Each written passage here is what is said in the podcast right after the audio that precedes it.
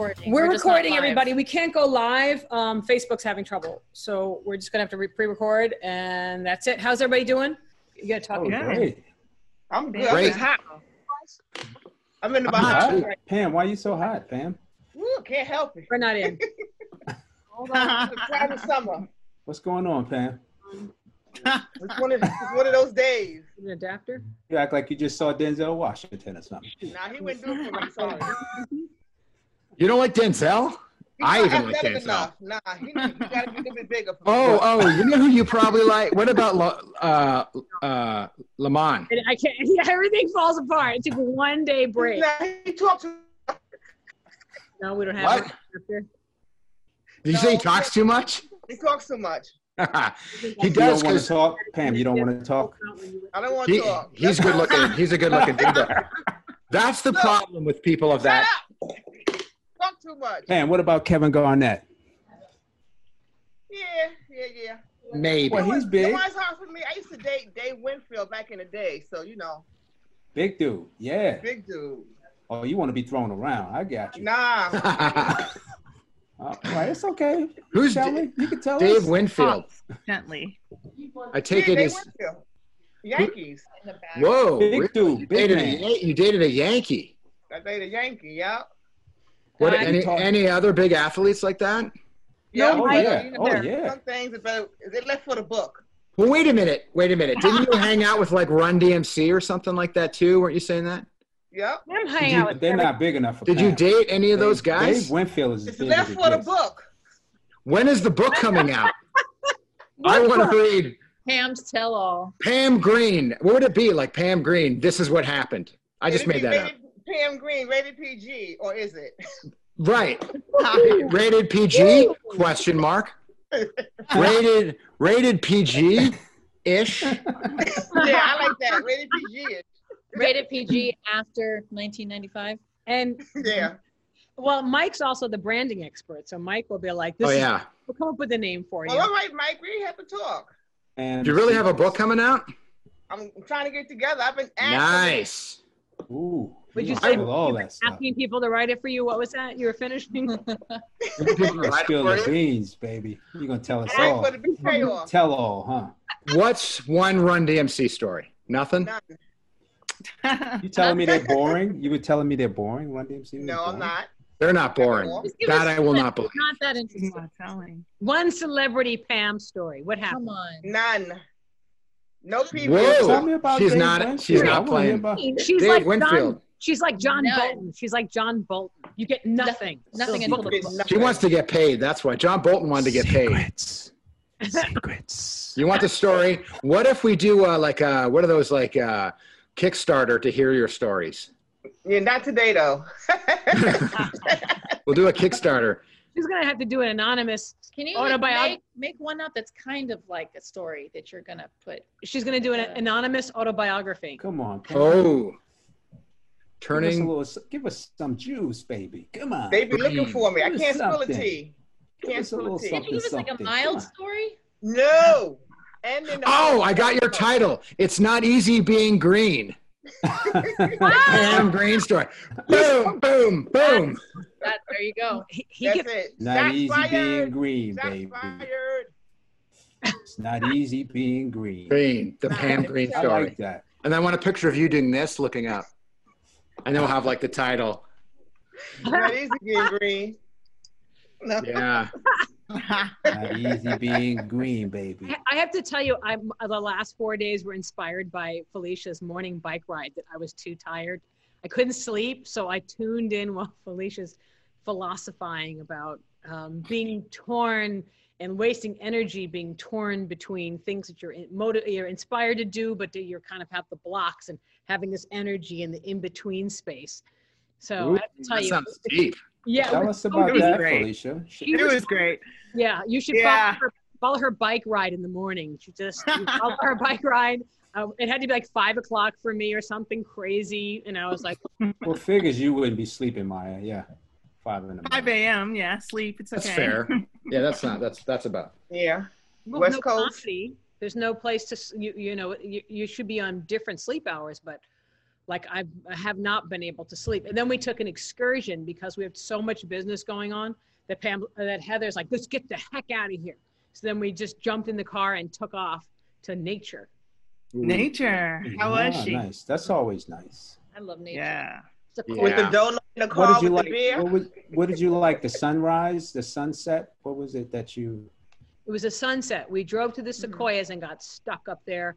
So we figured we'd find a place. So there's this like little hotel that like it was too much money for just like a, a cheapo two queen, terrible TV was this big. And Heather's like, it's but it's different. It's the mountains. I'm like, it's 300 bucks. You know, what I mean? It's like 300 the only hotel up there and the nicest. Yeah, well, like, it was in terrible shape. And then she leaves a donut. Tell them about the I, donut. well, I woke up at like midnight and I realized because before you get to your hotel room, they're like, do not leave anything in your cars because you really are like in the middle of the mountains. So like, there's a lot of bears up there. So bears. like, don't leave anything. Nothing that smells. No food. No perfume. No nothing that has any scent. And like at midnight, I was like, there's a half a donut in the back seat of the car. not just a half a donut, a, A maple donut, right? a maple maple donut. maple blueberry. That's like Yeah. that's like that's got bear written kettle all over it, maple blueberry donut. man. But no, here's the craziest part. We get to the hotel and the and the room's like a mess. So I she's like, don't turn into don't don't Karen them. And, uh, but I have a good Karen friend, so my, I did good Karen. And I was like, um, I find this room unacceptable. So they move us to this other room, and they're like, this is the you're gonna be really happy in the next room. We go to the next room, and it's It got like a mouse trap between each bed. A mouse trap. So I'm like, um, There four mouse traps in the uh, excuse me, could you move the mouse trap? So they sent in this guy, and he'd be like, "There's this whole mouse trap removal thing," and then finally, in the middle of the night, there's like, where we, we, was it? What was on? It was like uh, Black Panther's on, so we're like crying over Black Panther, Mm. and then snap, and then you hear like, "Uh, oh, uh," and this went on for like two hours, like some some little thing wrestling, and then Heather. Heather gets up. There's nobody answering at the front desk to come remove the mouse that is now trapped in the room. You can hear no. the you can hear the mouse wrestling.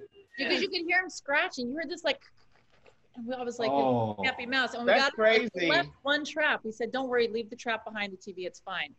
And that he was in the trap behind the TV, but it snapped on his. oh, It snapped Oh. on his. Hold on, on his like backside. So Oh. he was alive, and trying to figure out how to get out of this trap, and he was just staring at me. And so I got to You felt so bad, right? what's the name of this hotel so I won't make a mistake and go there? I'll tell you listen, I so I got a towel because nobody was at the desk, so nobody answered their phone, so they didn't come up. So I was like, I'm not leaving this mouse to die all night long here, scratching away. So I got a towel and I picked up the trap because he was like a little field mouse. and He was like this. I pick up the trap. I go outside, and it's like two o'clock in the morning in my pajamas, crouching out in the woods with this mouse and the mouse trap. And I thought, I was like, oh my God, I'm going to have to kill it. I'm going to have to kill this poor guy because I can't leave him just to like suffer for hours until he dies. Am I going to smash? I didn't know if I was going to smash his head in. It was like an old Yeller moment. I, I didn't know what, it was so awful. And then I thought maybe I can release him. And I, I released the mousetrap. And he ran away. he made it. He lived. I lived. saved the mouse. He lived. You- you- And- And to the bear caught him. And then, and then this is the Shut thing. up! Don't put it- Yeah, yeah, that's what she said. No. no, no. Here's the thing. Here's the thing. Because then, because then Heather's like, "This is why we had to drive late after the phone call, so we To couldn't save that mouse? get the, the bad room to get the good room, so that that way we could save the mouse." Meanwhile, I'm like, I'm, Well, I'm not touching the mouse, so I'm doing this, pretending I'm busy. I'm calling the front desk on my phone and on the other phone. Oh, I'm so busy. They're not answering this phone or this phone. I was gonna like stall because I was like, I am not. But Heather is notorious. She saved a rat that somebody spent good money Saved trying. rat. Yeah, you did. Get- Someone tried to kill this. Somebody paid to get this rat whacked, and Heather's like, "Oh, he's coughing. Let me No. know resuscitate the rat and feed him." I didn't resuscitate the rat. I just like gave him his last. and then meal. she tried to save a meal. pigeon, a, preg- a pregnant pigeon in Central remember that. Park. Your friends have also told me I about don't that. remember You that. friends with Michael Jackson? Yeah, she's, it's, I did pull a mouse off of a. yeah, Mike's here. Mike's here. Hey, everybody! Hey, What's Mike. Mikey? Welcome to welcome to my favorite people and ladies and gentlemen, one of my favorite comedians, Mike Britt from New York. Mike, Hey, yeah. Hello, Mike. Saab, what's up, man? What's up, brother? Hello, Maija. Hey, how are you? Great. Thank you for coming on the show. Oh, no problem. Thanks for having me. Absolutely. Above you is Pam Greene, and next to me is Heather McConnell. And, Hi, that- Heather. and next to you is uh, Felicia Chappelle, and then there's Mike George, who's Hi, above, Mike. who's a producer. Hi. Hey Pam, hey Felicia, hey Mike, what's happening? Nice to meet you, How Mike. you doing? Hey, How have you been doing through the pandemic? How, how how's are you in New York? No, I'm in Jersey now. Okay. Yeah, been there for like almost two years now. Oh, yeah, okay, okay. I Yeah. Thought you, were- thought you were always in uh, Brooklyn, you know. like- Brooklyn. All my, all my life till two years ago. Oh, you from Brooklyn? Yeah, from Brooklyn. Yeah. What part? I was born in Bed-Stuy. Do or die? You and I Bed-Stuy. Did I move to the Ville? What? Never run, never will. Never ran, never well. I had a uh, family had a liquor store in Brownsville on Rockaway and Livonia. Oh, okay. I lived on Livonia. I lived on Livonia, Hinsdale. Okay. Yeah, Yeah. right under the train station. Yep. Yeah. Livonia Avenue. Yeah. So that means you swim in Betsy Head Pool, huh? No. I know your. Listen, I know why you said no like Betsy- that too. Betsy Head was COVID way before COVID Wait came before out. No, it's no lie. You don't swim in that pool. You go watch. Watch. My brother was in that pool and he was swimming and there was a, a turd in the water with him. Yeah, they used to. They Yup. used to have. No, they had shit in there, not turds. I'm trying to be nice. I'm trying to be a lady. Ladies say shit and they take them Yeah. too. Yeah. Pamela, Pam, Pam's a comedian that was up with up with me up at Uptown when we were at Uptown Comedy Club. She was a comedian. Tracy Morgan sent her there after seeing her at the Pepper at the uh, the Proper. She killed at the Proper. Oh, Manhattan proper. yeah, so Yeah, she's man, proper. been a big sister to me through comedy. So we've just we're just all getting together and trying to uh, feel good during lockdown. That's basically Yeah. everyone. Together. Have you been I know. doing any comedy? no, not really. And I haven't been the Zoom stuff. It just wasn't the same feel. hmm Mm, yeah. The screen and this stuff. You can't replicate the crowd. Yeah. yeah, Mm. It's not even. I mean, the NBA doing a good job of it with the yeah, they are. sound right? effects. They're doing an excellent job of it. But Yeah. until we can get those type of sound effects, it's not. It's just not, you wouldn't mind a little happening digital now. audience going around? yeah, a little digital audience. Yeah, it's not the same thing. So I haven't really been messing with it. I'm gonna I'm gonna start painting audience members myself so I can have someone to talk to. Sometimes that'll be better. Um, so tell us about your career. Let's once we now that we have some time, everyone's always in their own lane uh, when we're when we're chasing uh, the mics. But now there's some time to just everyone to start to talk. Like, where did you start? Um, where was your first uh, comedy experience, and what led you to comedy? My first comedy experience was I keep forgetting the name of a club that Talent used to host. This is when Talent still had a job. Was he it used to the host it. He used to host it in a suit. Indigo yeah. Blue? Huh? Was it Indigo Indigo, Blue. Blue? Indigo Blue. Ooh. Yeah, and um, you know, I used to see it and stuff, and then I went, uh, I went to a, um, I went to a wedding one day. A friend of mine got from college got married, hmm and then after the wedding, a bunch of us went out and hung out, and uh, my boy at the time, Rodney, his wife now, but it was his girlfriend at the time. You know, we was just hanging out, and then I this is my first time actually ever meeting her, and she was she pulled me aside and she was like, "You ever thought about doing comedy?" And I was like, I heard it before. People have said it to me before, but nah, not really. And she was like, Well, I think you should think about it because if you don't, I think you're going to be missing out on you not using your gift. Because I'm just sitting here observing you, and you're very natural with it. You should think about it. And then she was even she even went to say she had a friend that worked at the Apollo, and she was like, I can get you on the Apollo, um, you know, without any of the red tape. And I was like, Whoa, Apollo. No. I'm like, I'm like thinking about doing this. You talk about sending me to get booed. I was like, no, absolutely not. So it was that night that I, even though I've heard it from friends, when I heard it from a stranger like that, I was like, what if? So I like a maybe like two weeks later, I went to a um a fashion show and they had um a comedian there, and um he I asked him if you was somebody who's interested in comedy, how would they even go about it? And then uh, he told me to go to uh, Uptown Comedy Club when Mhm. Material Ivy used to teach the class. Mhm. God bless the dead. And uh, so I said, all right, let me, let me. He said, you need to go see about what comedy is about because making your friends laugh ain't enough. So I said, okay. So I went to the class a couple times, and what he would have us do is somebody would go on stage and do their do their routine, and then he would ask people in the audience, well, what did you think about that? What could be different? And what can you do about that joke? And I'd be like, oh, you should have done this. You should have said this. So one day he was like, I only went like two times or something, three times. One day he was like, he was like, what's your name? And I told him, he was like, he said, you have a very good eye for this. Um, I'm looking forward to seeing what your comedy is about. And I was like, oh, once again, I was like, my comedy. I'm just here to critique. I don't got no jokes. So at that point, I put together a little set, went down to Indigo Blues, you know, talent like the Black Clubs used to have our the um, New Jack segments at the beginning of the show. Yeah. Yeah. So I got on the New Jack segment one night, and my only goal was not to get booed. I already said if I get booed, I'm good on this. You know, I, I got I got an engineering degree. I don't need this. engineering and business. So I, I, I went on stage. I did good, and I never forget when I came off that stage. I wasn't even thinking about the crowd at that point because I did good, but I went off in the corner by myself, and I sat there and I was like, "Wait a minute!" The bug hit me right there. Mhm. That Yeah. this is what I, I didn't know before, but I said I, the voice was like, "This is where you supposed. This is what you're supposed to be doing." And then for the rest is history. Wow. Here now on screen. Wow. wow, Mike. I never, I never knew that about Made you, it bro. screen. I never knew that about you, bro. I Yeah, never- that's yeah, that's basically the nutshell of it. Yeah, that's.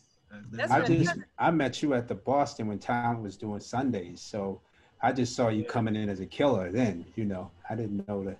yeah, the Boston man. Those are the good old days. man. Yeah, man. I just sold out, sold out every Sunday. Yeah, man. Every Sunday. Every Sunday for Every years, Sunday. ten years, the, the, the, the, the Black Night did better than the other nights during the week. Yeah, Mhm. yeah. Yeah. They banked on that night. They did. Yeah, It was guaranteed sold out every week. They Yeah. had to turn people away a lot of times Yeah. to get in that club. I remember, yeah. And that just that was a great platform for a lot of comedians too. I mean, as you can see, I mean, some of your peers, some of them uh, we don't see them now, but what you've done with your career, man, is amazing to me, man. Because you just you took a, I don't think you compromised either. I mean, I think you stuck to yourself. you, st- you stayed true to yourself. I, I, absolutely. Yeah, no, really, through- That's why I've been through the things I've been through because I don't compromise. I don't take no shorts and I don't take no shit. So that- I know. no disrespect, no none of that stuff. I know, Mike. You wouldn't have it back in the day, brother. I don't have it today. You know? That's back in the day. I don't have it today. So you keep it cool, I'm cool. If you don't, you go another route. No problem. Oh, Mhm. man. So That you- sound like Brooklyn to me. It is man. 636 Brooklyn Avenue.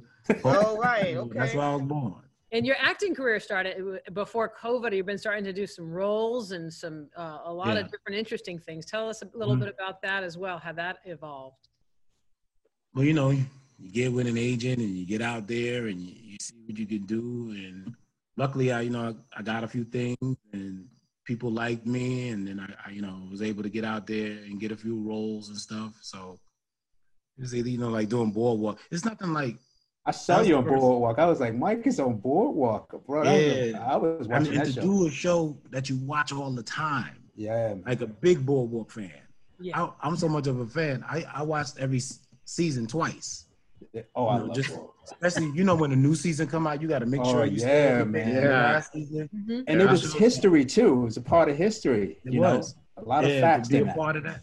Yeah, to be a part of that. And I remember when I went and did the audition, I was like, because when I audition, I try to, I try to be who they want, who they think they want. So whatever the attire is, if it's a cop, I try to look like a cop. I just try to go in in regular clothes. I try to look like the character. When I got that audition, let me tell you, I went around looking for suspenders. I went to like 10 stores and I couldn't find this because I had in my mind the, the outfit I wanted to put on. And I finally found them and I had the old, I looked like the show. And I remember when I walked in, I walked into the, the castle place. The lady, when I walked in the room, the lady, she, the castle woman, she looked at me, she was like, oh, somebody's ready. That's how you do it. I was like, oh, I'm ready, miss. I want this. But you know the funny thing about it, when you get like when you audition, right? You don't get the whole script a lot of time. You just get the sides. You just get your scene Mhm, that, that you're in or scenes that you're in. mhm. So this I got the scene for the audition. It was fine. Then I booked it. I'm all excited. I was like, because I'm thinking this might be a recurring character. Like I might really be a regular on Boardwalk. So he un- he muted himself. I muted. Hold on one sec. Is he there? He's good now. You're Yeah, there? am I back? Yes, I'm sorry. Oh, is that like get the fuck out of here? No, no, no, no. That's how we doing it digitally now. Like, just hit- Heather, Heather, did you I'm hit sorry, that no. accidentally? No, okay. hey, my wife's my wife's name is Heather. It's not the first time I've been muted. So yeah, and I went and I did it, and um, but then I booked it, and then they give you the whole script. And when I saw it, see, I was like, oh shit, I get killed. Oh wow, that's so wild. I was so disappointed. I, mean, I was glad to be on it, but I was like, oh, I get murdered. That's so bad, wild. too. Yeah, so it was great experience though. Mm. So wow. then you go on and get other parts and stuff. So, So did you find it? Uh, how are you finding the process of shifting from comedian to actor? Like, you know, I like every time I've gone in to read stuff, and I get so nervous, and I feel like it's just, it feels like such a different weight um, when you're when you're going in and reading and preparing for a role. absolutely. But you know, I look at it like it's like I think sometimes like at first you go in an audition and you try to do what you think they're looking for, hmm and then I learned don't do that. Just do you, because a lot of times they don't even know what they're looking for hmm Mm. until they see you. Mm. and then they could think they were looking for something else, and then you come along, and they're like, "Wait a minute." You know, sometimes even time, sometimes there's even a character that's designated to be white or designated to be Asian, or, and then you come in and be like, "Well, we're gonna change that to black." You know, so you never know, or change that to white. You never know. So just go in and don't try to do what you think they want. Just go do you and be prepared. hmm You know, I try to go in. I I don't use the sides. hmm So I just try to go and prepare my lines so I don't have to be looking down and looking up because that takes away from it to me. Hmm You know, distracting. So you're always off book. You're off book. You don't need the anything. all the time. I remember I went and did an audition. I forget what it was for, but I went and did an audition, and this the casting woman must have had a lot of people coming in that wasn't prepared. So we was about. She already seemed like she had an attitude already, like a long day. I was like, you, she's like, you ready? I said, yeah. She said, where's your size? I said, I don't need them. She said, you don't need them. I said, no, I don't need them. And she was like, you know, I hear that. I hear that all the time. So I cut her off. I said, I said I don't need them. She was like, okay, all right. Like she said it to like, here we go again with this. We don't need to stop. Yeah, you should. Yeah. Oh, it was funny. I remember after it was funny. I was like, okay, lady, you see. So we had I had three scenes to do. After I did the first scene, she her whole body language changed. She sat up and she's looked at me and she's like, uh, "You're a comedian?" Because it was a it was a uh, uh, it wasn't a comedy role. You know, I like drama. I like to do the drama acting more than the comedy because it's like we always comics. We already do comedy Mhm. Right. you know, on stage all the time. So I like to diversify, you know, Mhm. show two sides of me, not a comedian all the time. Yeah. So, so And yeah. comedians are dark people too. Like there's a lot of darkness there. No, I was born this way. what? No, Wasn't even born lighting. that is not. I I would like to quick on your say feet, man. Mike, that you're is always not quick on where I was going. Yeah, no, but it's it's true. It's like, um, well, first of all, clearly you're very comfortable with other people's dialogue because you know I've seen, I've uh, directed a lot of like more commercials and stuff like that, and I see people, and when you're talking about you came with suspenders, and you'll see someone like that walk, and you're like, please do a good job, please be good, please, because you look the part, please just say it. Doesn't even have to be great, just say, it. and then like people just like constantly, they just can't say it, and to be able to No. just and to be able to come in, be off book, but also not be stiff. Some people over rehearse, over rehearse, and now they know it, but like a robot. For you to be able to flow and still listen, that's an art, and that's Yeah. really that's not that common. It's really not. Yeah, you you're right, and I try to like like I'll improvise as much as I can. Sometimes you get a director that's really strict, and they're like stick to the script. And then sometimes you get people that let you play and stuff. I did an audition years ago for Gator, for it was like Gatorade or something. And when I went in, I kind of rewrote the script because it didn't sound right. Sometimes, especially when they're writing for black people, the the language is weird. Like we wouldn't say it like that. We wouldn't do it like that. So I'm not gonna read it like that. That's weird. So I changed it around. And um, I remember I got a call back, and when I came in the room, the, the, the writers were there. It was a whole bunch of people. The writers, this rare. The writers are there. A bunch of them, like six of them, was there. And when I came in, the director was like, he looked at me and looked at the writers. He was like, joking with them. He said, "You guys, you guys wrote a hell of a script, didn't you?" You know what I mean? you gotta take a chance. You gotta take a chance. The most you're gonna get is a no. You know, but you just want to be. And the other thing I would say, I tell young, other people auditioning, we get so down when we don't get the part. You gotta think about it. Like it might be a hundred people for this part, but as long as you have a good audition, they will remember you. Mm-hmm. True. Will actually bring you in with other things Mhm. that you didn't even audition for. Absolutely. You know, That's very director true. Bring you to the to the callback. I've done Mm-hmm. callbacks and didn't do the first audition. You know, so Yeah. you just, you just gotta you just gotta Yeah. go do your thing. It's funny because I also have a lot of empathy for actors. It's so hard, you know. You get up in the morning, you go over your lines, you get dressed, you drive out, you come there, and honestly, when you're on the, I hate casting as a, as a director or producer. I hate it because I just feel so bad all day. Because someone will walk in the room exactly like you're saying. They've done nothing wrong. They might be a genius, but you go, nope. Like they didn't do anything. They're just not right. They're they're not Yeah. right. They're not who we've what we've talked Right. about. And then though you want to be polite, so you read with them, and maybe you're right. They're right for something else. You read with them again, and as long as they go thank you, you go thank you. It's when people go start going anything else. Is there anything else you need to see? And you're like, no, we're good. They're like anything, and you're like, ah, fuck. All right, do it again, but this time do it with a French accent, like whatever. And then and then they do it again, and then you're like, ah, do you feel better? And you go, oh no, now I see. Thank you. And then you're like, uh, but there's such that desperate in acting, which you don't have as much. I mean, you can have it in comedy, but it's you're more in control in comedy. You're on that Right. stage. In acting, it's it's it's more like you're you're like a tool for the, you know what I mean, for the project. You're like coming in as not calling an actor a tool, but you're not. It's not your idea. You know what I mean? You're a you're um, a conduit to to emotionally ex- No, absolutely. You're not in control. You're only in control of your audition. right. Right. In comedy, Exactly. you control the whole room. Yeah, exactly. No, I decide how this is gonna go down. Exactly.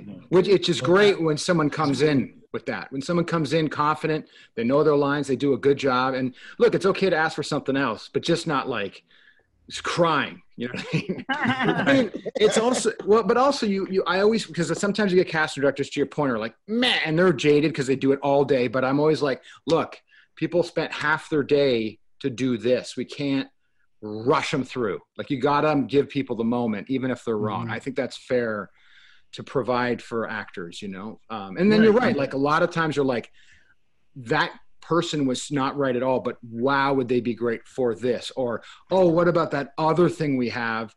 And then even cast directors are like, oh, you like them, absolutely, okay. And then they remember that person, and we'll go. So there's there's always good reason to give it your all, you know, hundred percent. You know. hundred percent all the time, and then just let the chips fall where they may. Uh huh. True that. You know, like Maija and I were were casting a film that we had written that we were working on at one point, and we we had some people come in. It's interesting, like say that was the first time I'd ever been on the other side of the table. Mhm. Suddenly realizing, like watching people come in and read, especially reading your writing, um, the people that walked in with really specific choices, even if it wasn't the choice that I saw in my head when I was writing it, it was something completely different but because it was so specific and they were so committed to it and they walked in with themselves they sometimes completely changed my idea about what i was seeing like you were saying Abs- before mike Absolutely. what i was seeing for that role i mean one girl mm-hmm. came in i don't advise this because she kind of yelled at us I would, I would, I wouldn't advise that one either. Well, I, we sent her sides for one role, and she walked in and we said, "Okay, so you're prepared to read this role?" And she said, "No, you told me to read this other role." And I said, "No, I- you don't. You actually look nothing like that role, or have the right age for it. I, I know I specifically asked for this specific role." Well, you, I, and she started yelling at us, and we were like, I was like, you know what, just go ahead and read it. And I let her read it, and she did such a phenomenal job of reading a role that she was absolutely not right for in my mind that we were considering casting her for it. Wow. See, that's what I'm talking about. Exactly. Yeah. you know, it was strange. It was one one woman I remember who came in. It, was a pretty heavy role, and but there was something very odd about the way her face worked, and it was almost like she had like a, a, a nervous thing that she would do, and it was it was organic to who she was, and it mm-hmm. threw me off to the point where I was like, oh, she's bizarrely exactly right because it was it wasn't even the reading. It was like she was just doing this weird like thing with her eyes, and it was like, oh my god, this is like genius. It's yeah, So- you're like, wait a minute. yeah, This is what we need here. yeah. You, yeah. it was it really was a, the best process ever was watching watching everyone come in and and finding things and, and starting to say like oh no you'd be great over here and mm-hmm. and that actually became some of the the, the joy of actually doing the pro- the process is finding things for someone else who might be reading the wrong thing Yeah. And the difference between people who come in prepared and the people who don't. Absolutely. That's why I always try to come sense. in prepared, especially if you're coming in, especially if you're coming in at the latter part of the day. Yeah. Mm. They've been casting since 10 o'clock this morning, and your audition is at Their lunch 4:40. wore off. you, you know, what I mean? They're looking at happy hour already, and then you come in and waste. You're totally time. right, man. And you're just like, because you're in the room going, how many left? And they're like, four. You're like, four. And then they'll always be like, oh, and one person who's not here. And you're like, we're fine. And then you, as you're packing up, that person shows up. But sometimes you haven't found anyone all day.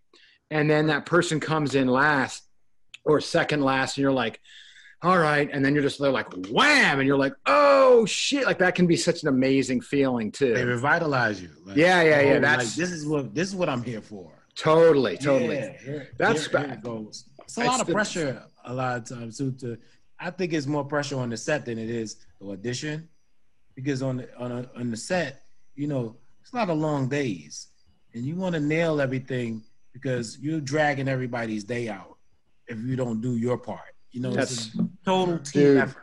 It's a But let me total team this, effort. guys, I have to deliver my comedians, though. lines. Your camera stuff has to be right. The grip. I really respect the whole process because mm-hmm. everybody's involved. Right. When everybody's doing it right, we can get through the day. It's fun. You know, like I'll give you a perfect example. Boardwalk, right? I the the I had to work with Yeah, a stunt Boardwalk. dude because I had to snap my head back when I got shot in the head. So like I worked with the dude and they had, they had to, you know, for a while he was like, "Got to do it like this. You got to do it like this." When it came time to shoot, the stunt dude came to me. He's like, he said, "Look, Mike, we got three sets of squibs. You know, three sets. So it's like a regular scene where you could do it ten times. Yeah. You know, they gotta not only do is three sets of squibs. If I get it wrong, they have to take my clothes off.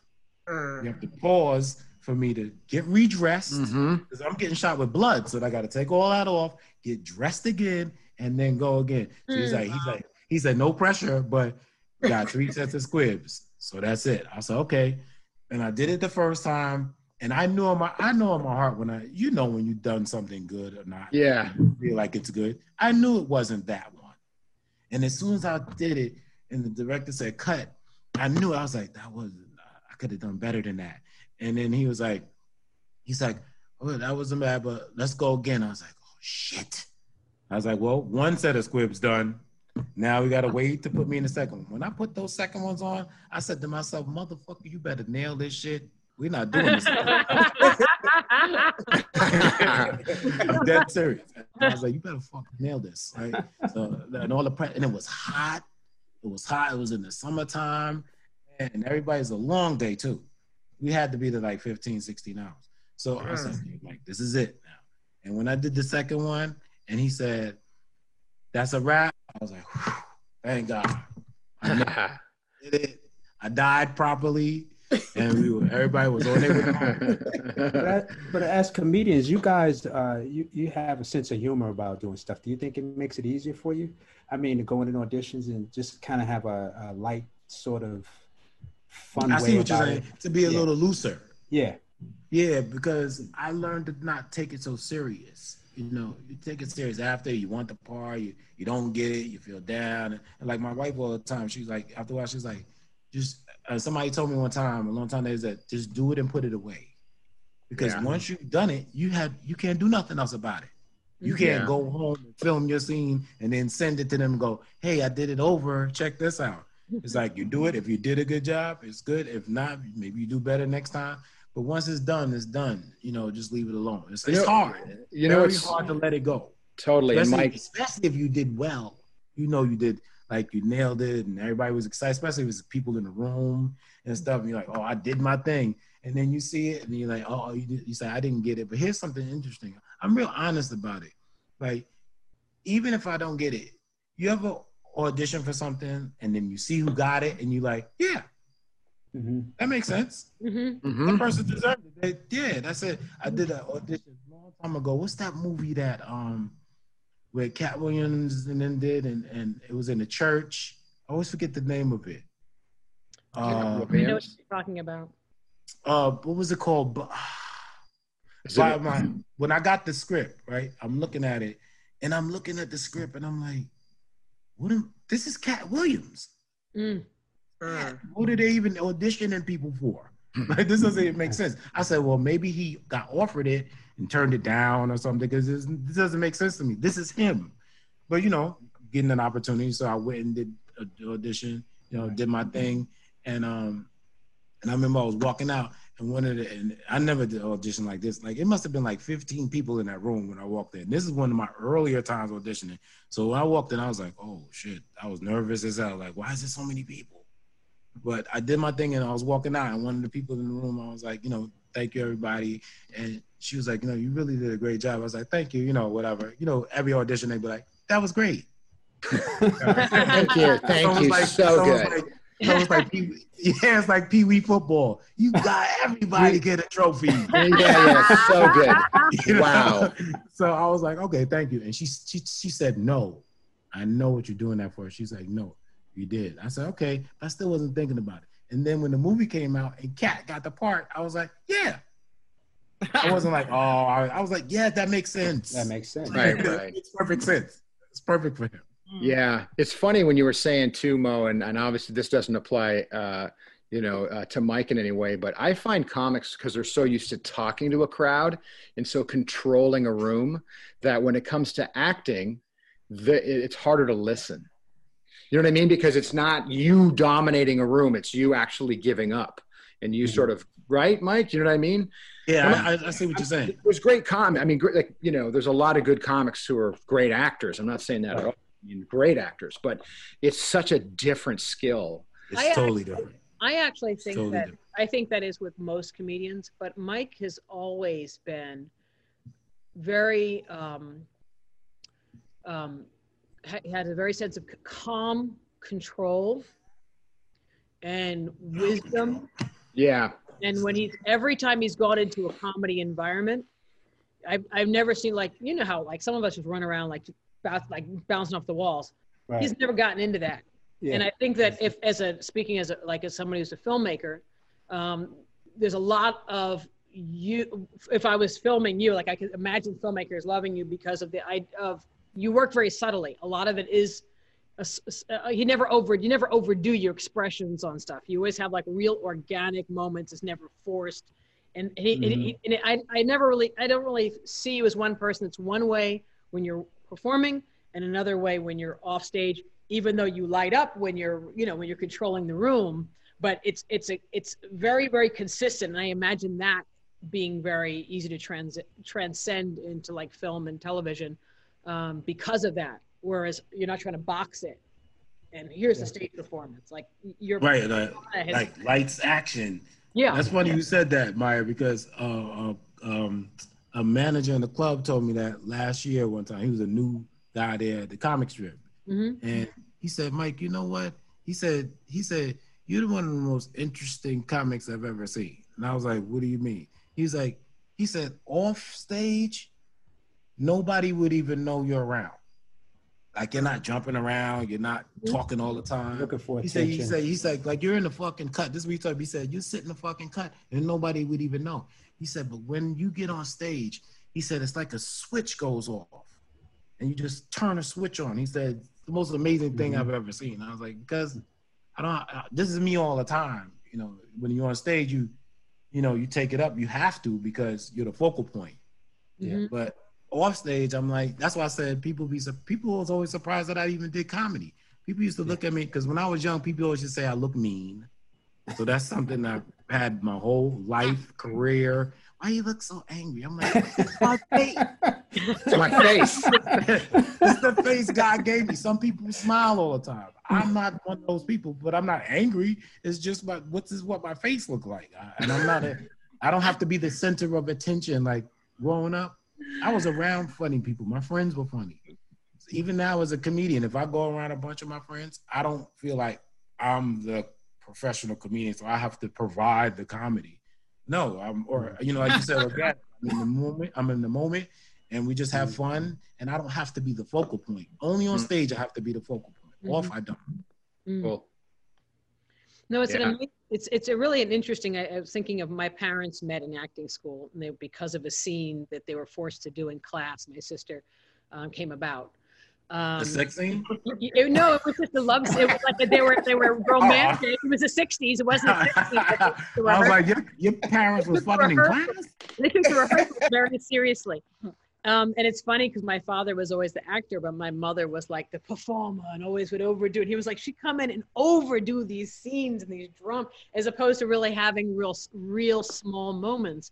And it's, it's kind of funny because that's always been my, he'd call me up like, I know you're up there like your mother, but could you tone it down? to be able to go in to an audition and be like, stop trying to do and, and just let it be is, uh, Yeah.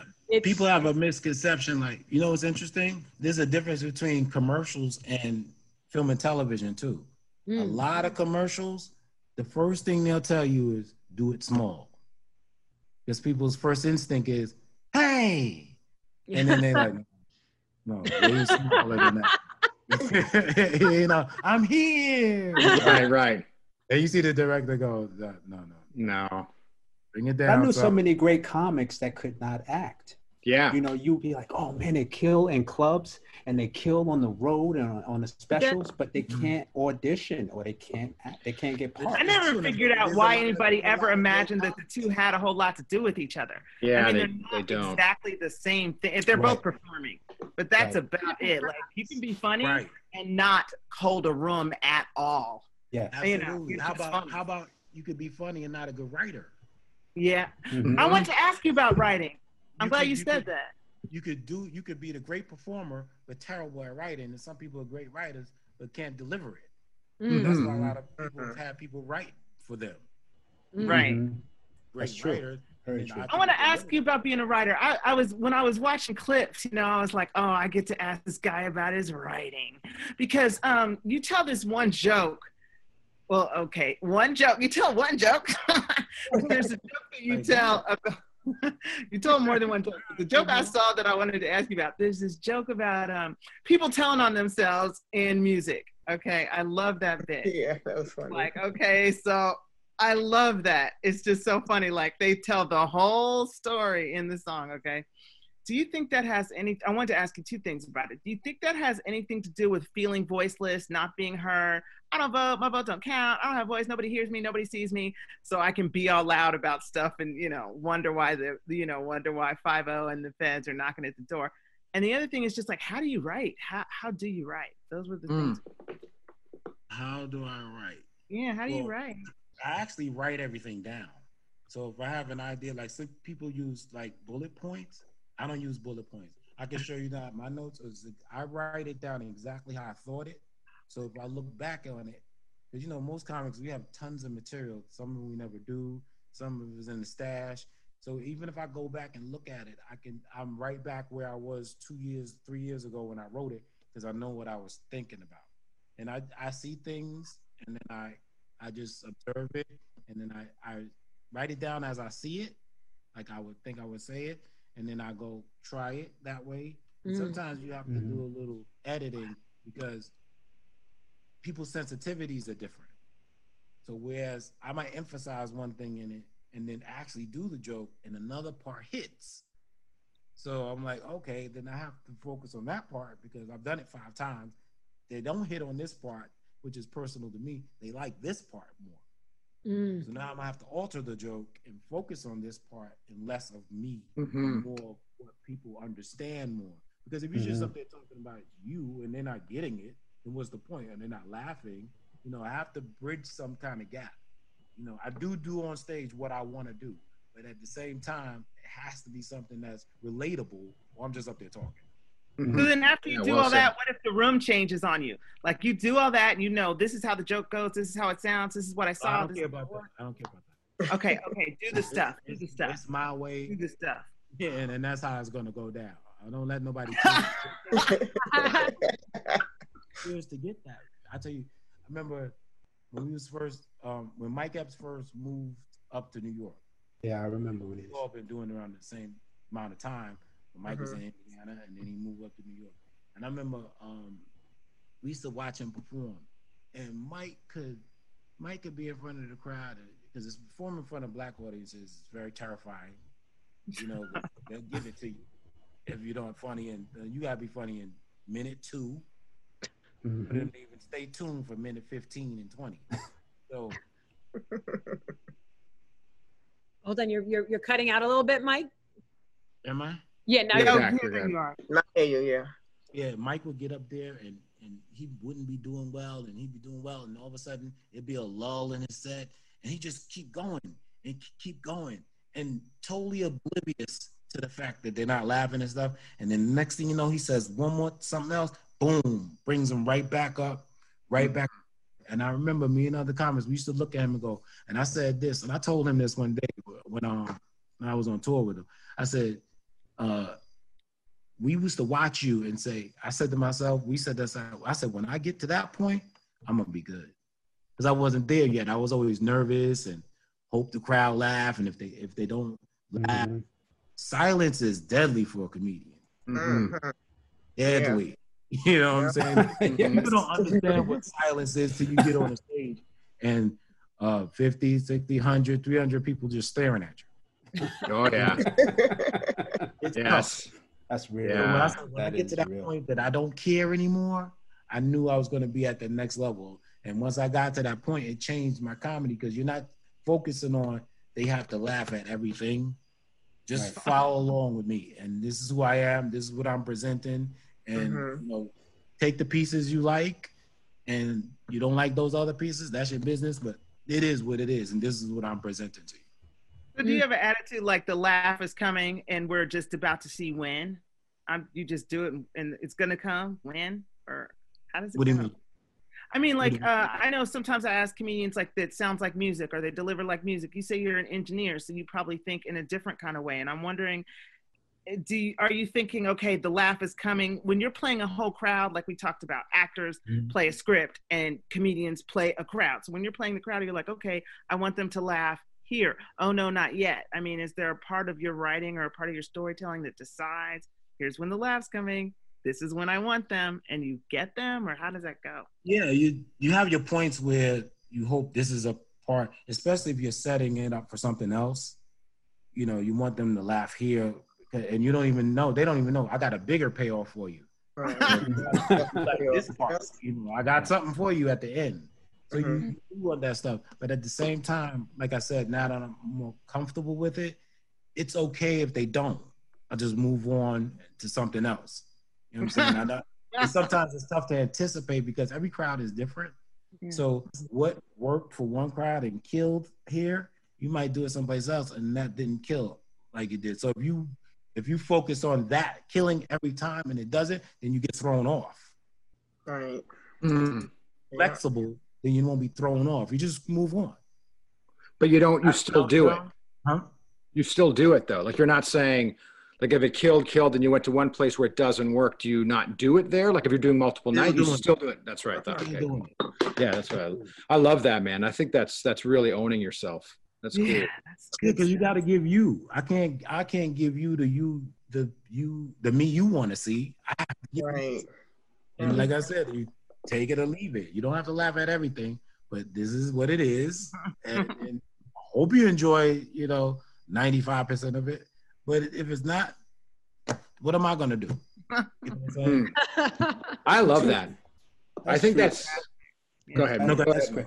No, I was just saying too, Mike. You know, coming up at that time too, and with all the black comics, you you uh, you know how you have to distinguish yourself from black comedy per se as a universal comic. So it's like when you did Letterman, do you think that gave you more of a position in other stuff after you? Will, perhaps, perhaps. You know, when you do mainstream stuff, it always puts you in a, a different light.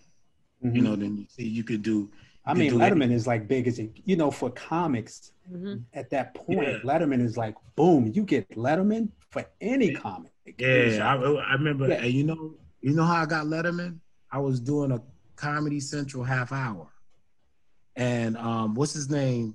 Uh, Maija, what's his name? That used to book Letterman, Eddie Eddie Brill. right? Eddie Brill, right? Eddie Brill was at my just happened to be in the audience at my half hour, and you know, after we came came home, I was excited about doing the half hour, and then when I got home, me and my wife got home. There was a message on my machine. Machine. It was Eddie Brill. He's like, Mike, this is Eddie Brill. I didn't know who he was. He's like, this is Eddie Brill. You know, I booked uh, Letterman, and I want you to do Letterman. So I was like, that was a great night to do the half hour and then come home oh man, Wow. yeah. to, to do Letterman to, and not audition for it. Like, I want you to do it. Wow. Yeah. So yeah, that was great, and it, it takes you to another realm. You know, you get to be in front of. What I like is I hate that comics will call mainstream room.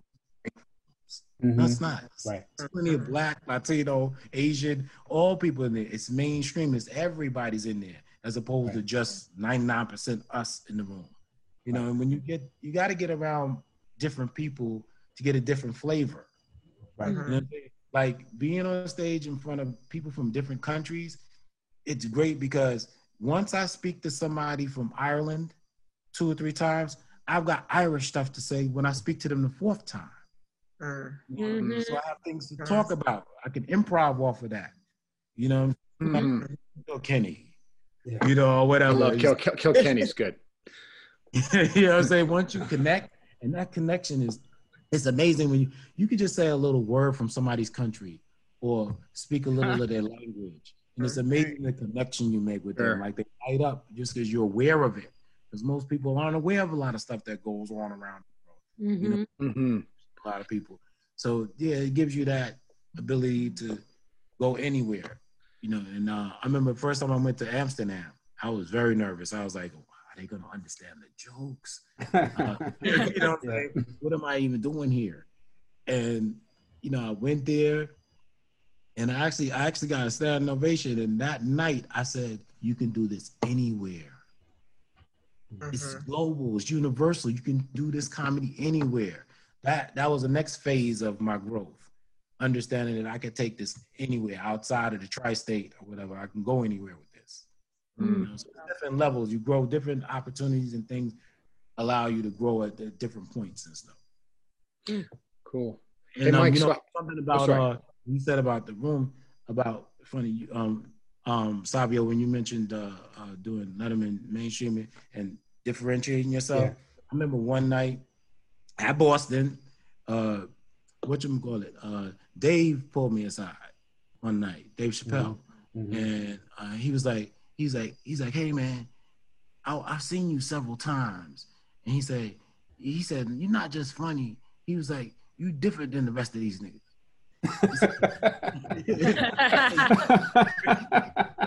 He said, your comedy ain't like the rest of these niggas. Your comedy ain't like the rest of these niggas here. I said, really? He said, no, it's not. He said, he said, keep it that way. Keep it that way. Yeah. Mm. So okay, thank you. He said, yeah, Mhm. keep it that way. You're not. You said you already set yourself apart.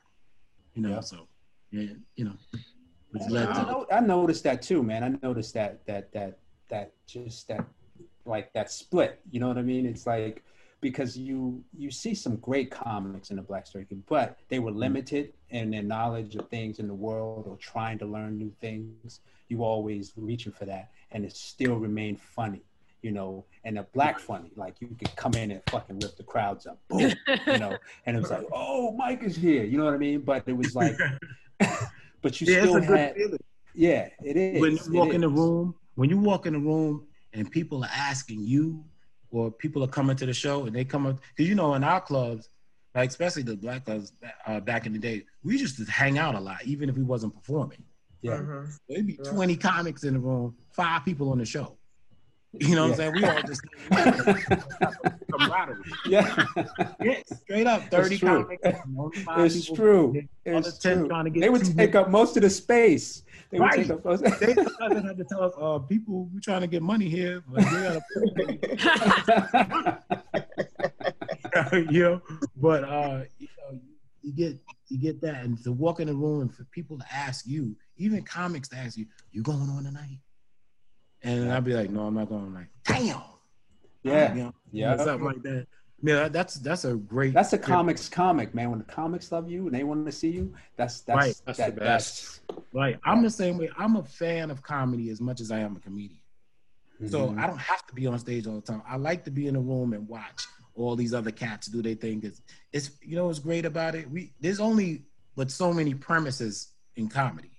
Mhm. There's only so many premises in movies. It's only the other the great people they would try to figure out how to make it a little different. You could take one topic, maybe one current event, right?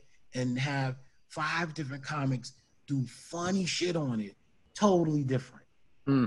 Because their Mhm. minds are different. They think about it. they're Mhm. picking different pieces of it apart to the point where you will see somebody do something and be like, oh, it's funny as shit. I didn't even think about that part. And I saw the same thing. But. I took this part from it. Oh, he took this part from it. Oh, she did that. That's funny. So I, Mhm. I enjoyed it. I watch I like watching different people's perspective on things. Mhm. Mhm.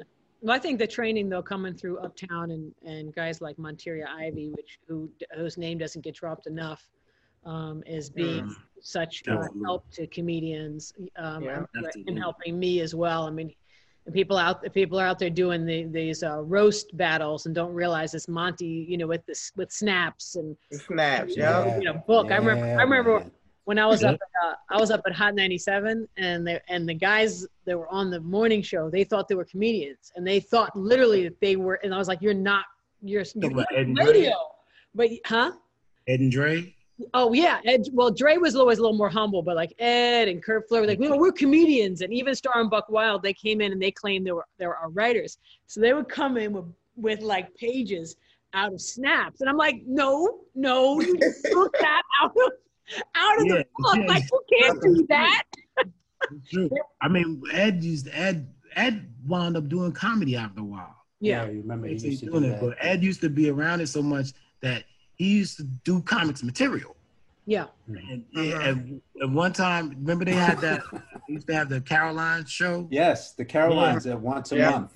He used to do my stuff a lot. And one night he did one of my jokes that was new. Oh. It was a new one. I was still. It was you know you know, um, any my you know any comedian when you get a good one, Yeah. you get that feeling like oh yeah, I ain't even baby right there. I there. ain't even bake this cake. yet. You know what I'm saying? I just go in the door. and I was like, yeah, and he did it verbatim. Yo, when Oh, he came man. to that stage, I said, yo, Ed, Ed, yo, dude, you can't do that, dude. Just because you're on the radio, don't mean you can't you can go do our material. I was like, if you really want to do this comedy thing, I'll sit down with you and I'll write some stuff. You could do it. You have the ability to do it, but you got to do your own material. You can't just get up on stage every night and just do uh, a menage. You know what I'm saying? A menagerie Wow. all of our Yeah. shit. Yeah. He do that in the Then they look at that like, oh, this dude is funny. Yeah, he's funny if he sews five different comics funny as shit into a fabric. Right? Yeah. You Yes. Right. Yeah, Yes. yeah. It's gonna be a great sweater. Yeah, They, were, they were mad at me up at the station because I was like, "You can't do that! You can't do that! You can't do that!" Because it was it was a constant. Yeah, people don't realize how much work um gets. get right. how See, that was another work- issue there. That was another big it. issue. Mhm. Perfecting that joke. You know how much time some of these jokes take to get to that point where where it's killing, especially if it's a killer joke. Yeah, some of them Put is it and somebody just come, just do it like it's nothing. You know, like reading it off a Mhm. page. yeah. There was a, a woman. Um, there was a woman named Comics, you yeah. know, It's happening down, on the downstairs. time. Yeah, they they would go Yeah. at it. Yeah. happen all the time. And I, I was victim of that a lot of times. A lot. You know, um, there was a woman named Nancy Parker that developed it. Did, did this I would come to people and go, hey, yo, don't don't don't don't do that. Or I would I would even hear it. A lot of times I always hear it. A comic came to me one time and he said, Mike, man, he was in London, right? He said, Yo, I just came back from London and it was good seeing you out there. I was like, What the fuck you talking about good seeing me out there? I wasn't he was like, and he said, No, you was in London, yo. I said, What you talking about? He said, Yo, Mike, it was a comic, and I, I he never I forgot the name. He said, Yo, this dude is out there doing your whole set. He said, I'm not talking Oh about man. he, he said, I'm talking about he's like you out there verbatim. I was like, what? He's like, yeah, man. He said that shit was crazy. I'm just watching him going, that's Mike's whole whole stuff. And you know what's bad about that? Now say I go to London, right, and get booked Mm. out. Then I go to the clubs. People will be looking at me going, oh, that's William Roche's material. You're like, no. William Rogers material.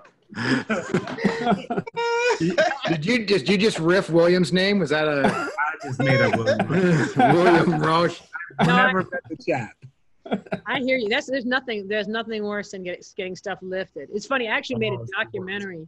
Heather and I made a documentary on comedy, and then we came out here and someone had like the highest like this swanky high profile film uh, screening room with uh, martinis and they and this guy brings us in and they're like we we can do this big screening we'll have all these celebrities and this and that and then they they look at the film and they go oh wait a minute you you already screened the movie here we did a huge thing for you already for this for this film You're like, what?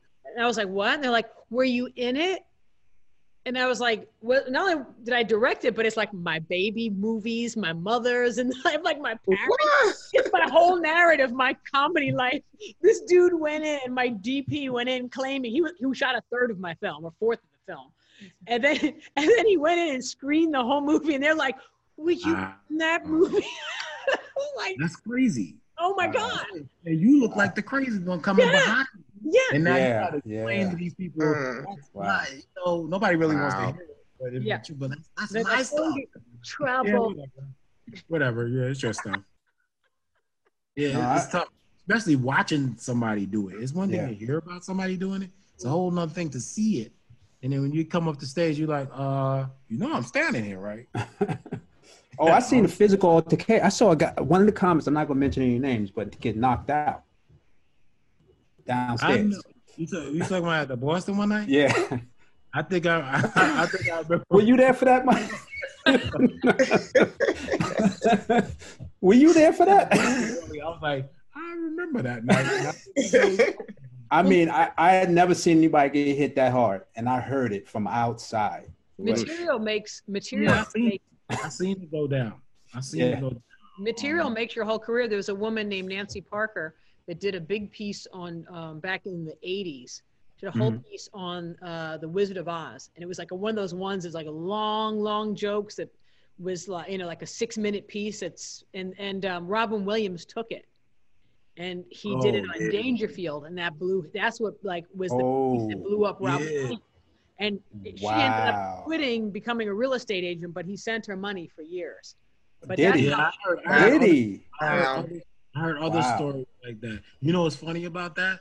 My wife was so disappointed when she found out that Robin Williams was a joke thief because he was a big Robin Williams fan. I was when I found out. I was Mhm. like, Robin Williams be stealing? And then Mhm. everybody was like, Are you kidding me? Yeah. It was like they, Yeah. they used to have they used to something uh, I think some I forgot who the comic was that had him made them make him leave the room before he performed. You know, that's when Yeah. you're a thief. yeah. Actually, Well, Eddie was talking about that. They told know. you that. They told you that, and it was it was when you were working, and it was hard because when you see somebody that you like idolize. I mean, he, Why you Yeah. admire him? yeah, and then you go in like, this is the reason why I want to be funny, and then you're and then he comes in the room because that's happened to me at Stand Up New York. He came in the room, and you're told like, 'cause that's when you want to show your best. You're like, ah, it's my hero. I want to be my. Right. And then Yeah, you're like, course. next thing you know, you're like, oh I think I got to talk about TV in New York. Yeah, you're like, It's like, oh. Woo, it's hot outside. It's, it's so hot. It's so hot. joke. Better not do my plays best. plays against you. Especially if a, if a celebrity takes it, the joke is done for you. Yeah, it- yeah, yeah, it is. That's right. That is Go to a true. Doesn't that make you want to just write? Nobody cares. Once they put it on TV or, or, or It's special, over. It's so over. it's over. I had a- I had a Nobody, mentor. nobody wants to hear your story about it was actually your your joke. because- No. Right. I That a makes me want to write a whole thing just with the hope, like, I can't wait for this mo- show up. Right, watch this. Like, I would actually be demonic enough to write a whole sociopathic thing just to make it say it out loud. Like, I want you to ride this story to hell. I'm going to deliver it. I can't wait for you to walk in the room. I don't know how I would pull it off, but I'd have it in the pocket.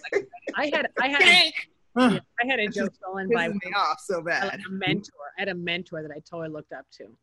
And I remember this mentor telling me, like, that joke is so funny. And I was so proud of myself that I wrote the joke. And then, like, um, about three weeks later, he went and taped it in his special. And I didn't know till a couple years ago. And I was like, it's just Yeah. like, meanwhile, the joke, I have like hundreds of jokes now, but I'm still like, It hurts. It It hurts. It hurts. Yeah. Or like, Somebody you have respect for and stuff, and then they go do that to you. You're like, wow, dude. Yeah. Yeah. I would have gave it to you if that's the case. I would have. yeah, yeah, would have been like, what an honor. Or Like, like, like, me out or have a conversation. You know what I mean? Like, Right. joke, Everybody I, likes remember, I remember Jay fun. Mohr actually bought a, a joke off of a comic, but he paid him in cash.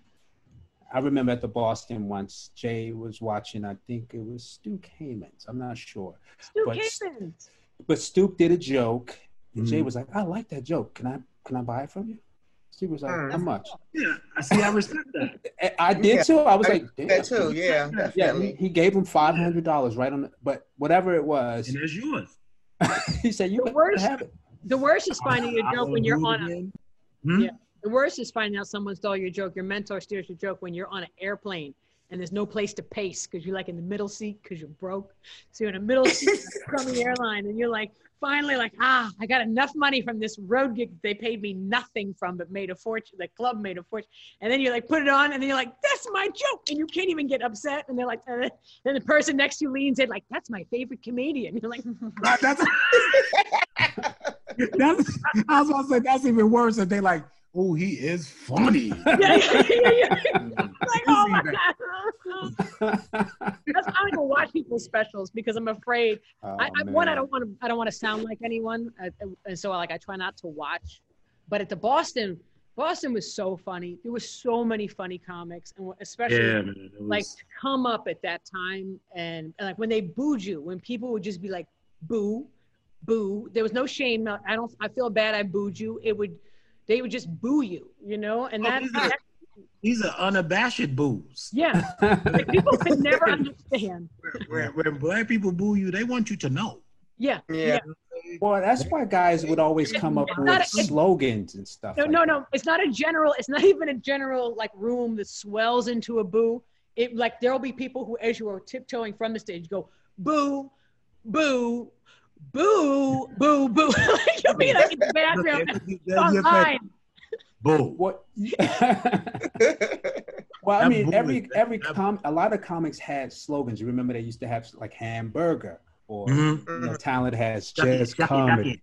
Yeah, Shucky Duck. Ducky, Everybody crack, crack. because they Oh, wanted to separate themselves from everyone else. It was like, Mhm. okay, this is that time because no one had that that that material that really was different. So you had to really separate yourself in order to get Def Jam. Or, I think that, Whatever. that was that was actually Right. a trickle in. I believe that was a trickle in from '80s comedy anyway, because '80s comedy with like the Howie Mandels and all these guys, um, like the Richard Belzer with the dark, uh, you know, what they they they had personas that they trickled in. So I think that that came with kind of. you think the it late- came back?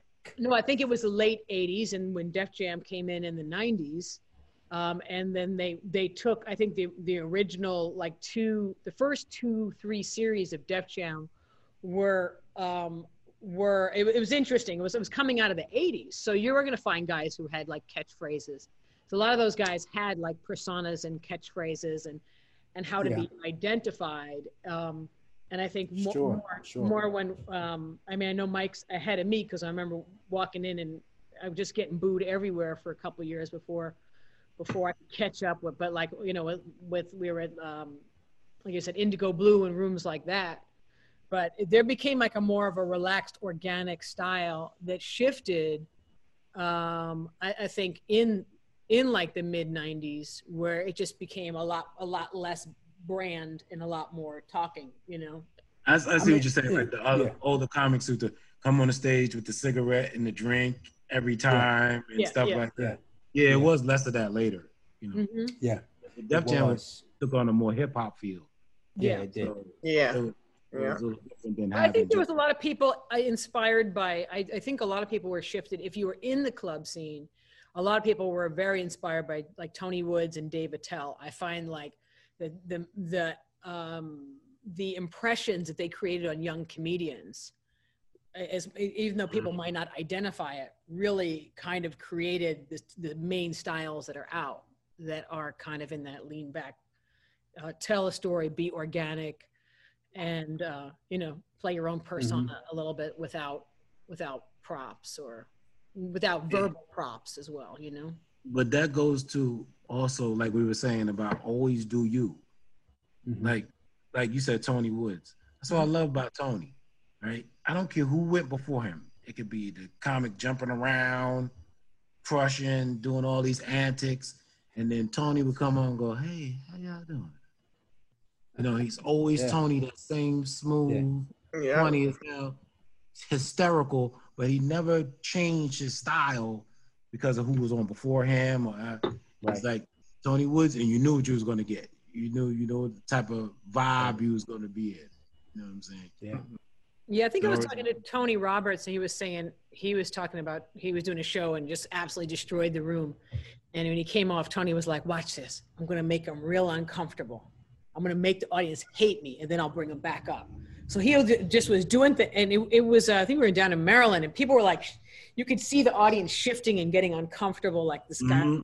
horrible, and he'll he actually has the mental focus to do that on purpose like he will let you be uncomfortable on purpose and then just pull and then just suck you completely back in and bring you all the way up and, and just smash the room and That's that- the comfort because you know what you have in your arsenal.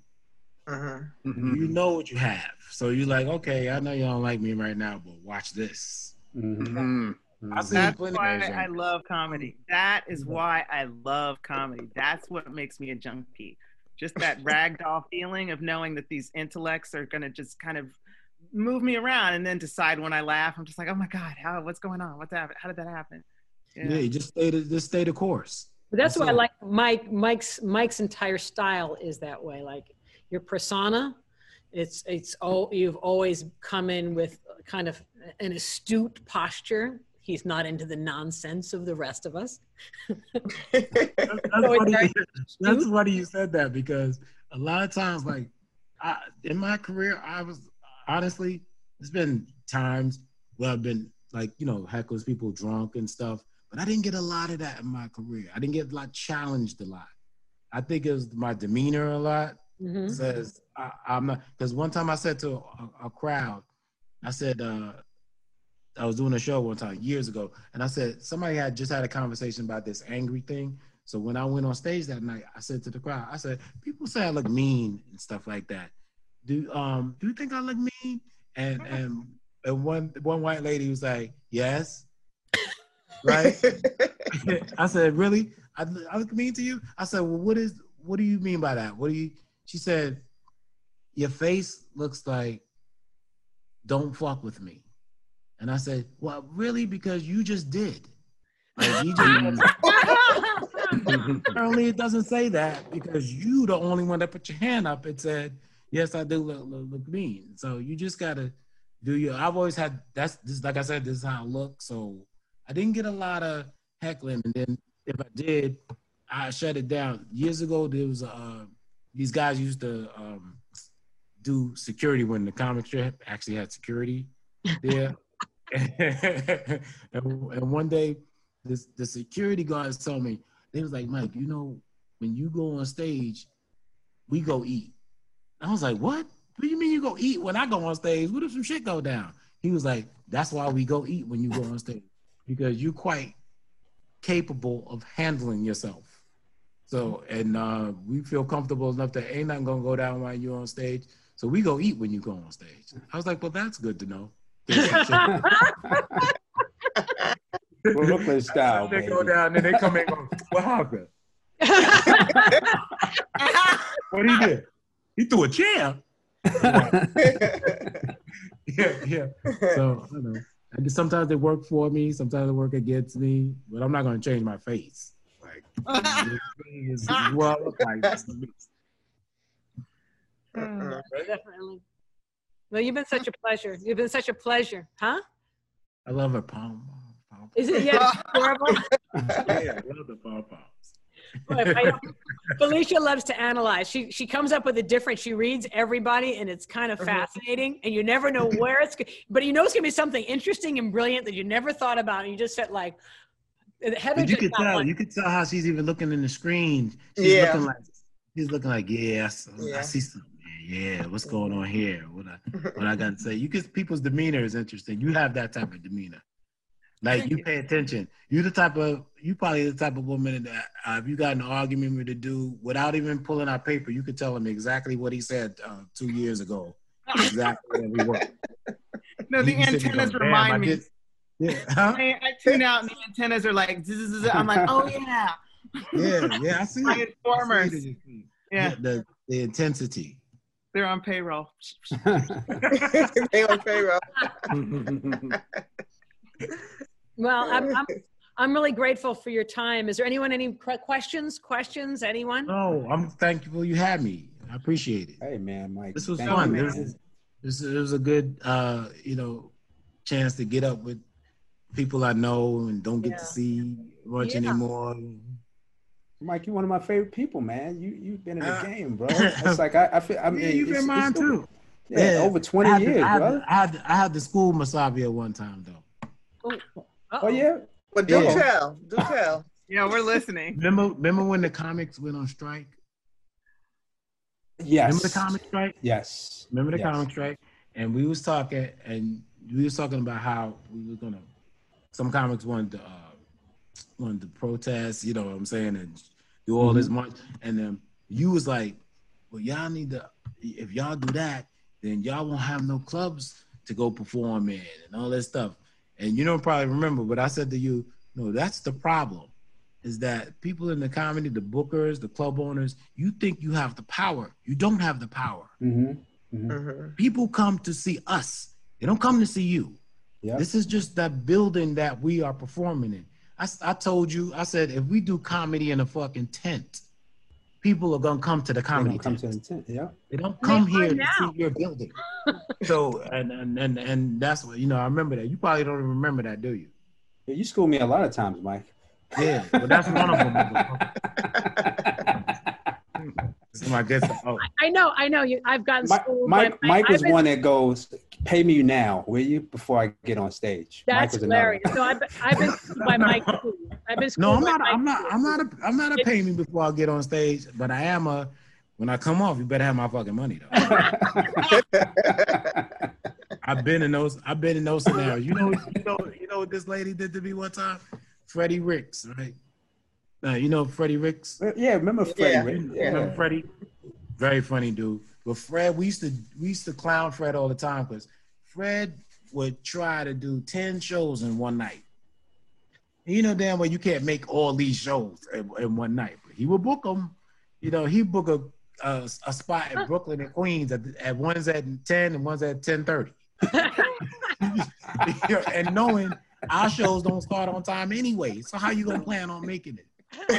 Fred, Fred did this club. He started, it was his first grand opening night at a, a room he started in City Island.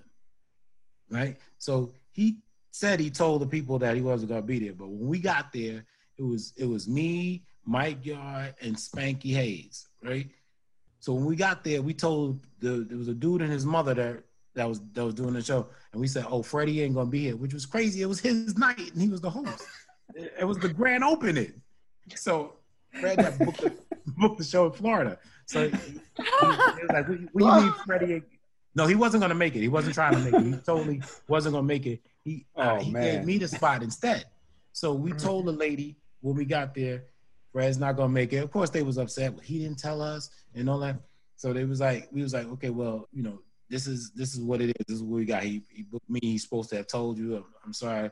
And and um, you know, Mike and Spanky was like telling the lady, they was like, don't don't worry about it. You You you you. You're in good hands. Everything's gonna be good.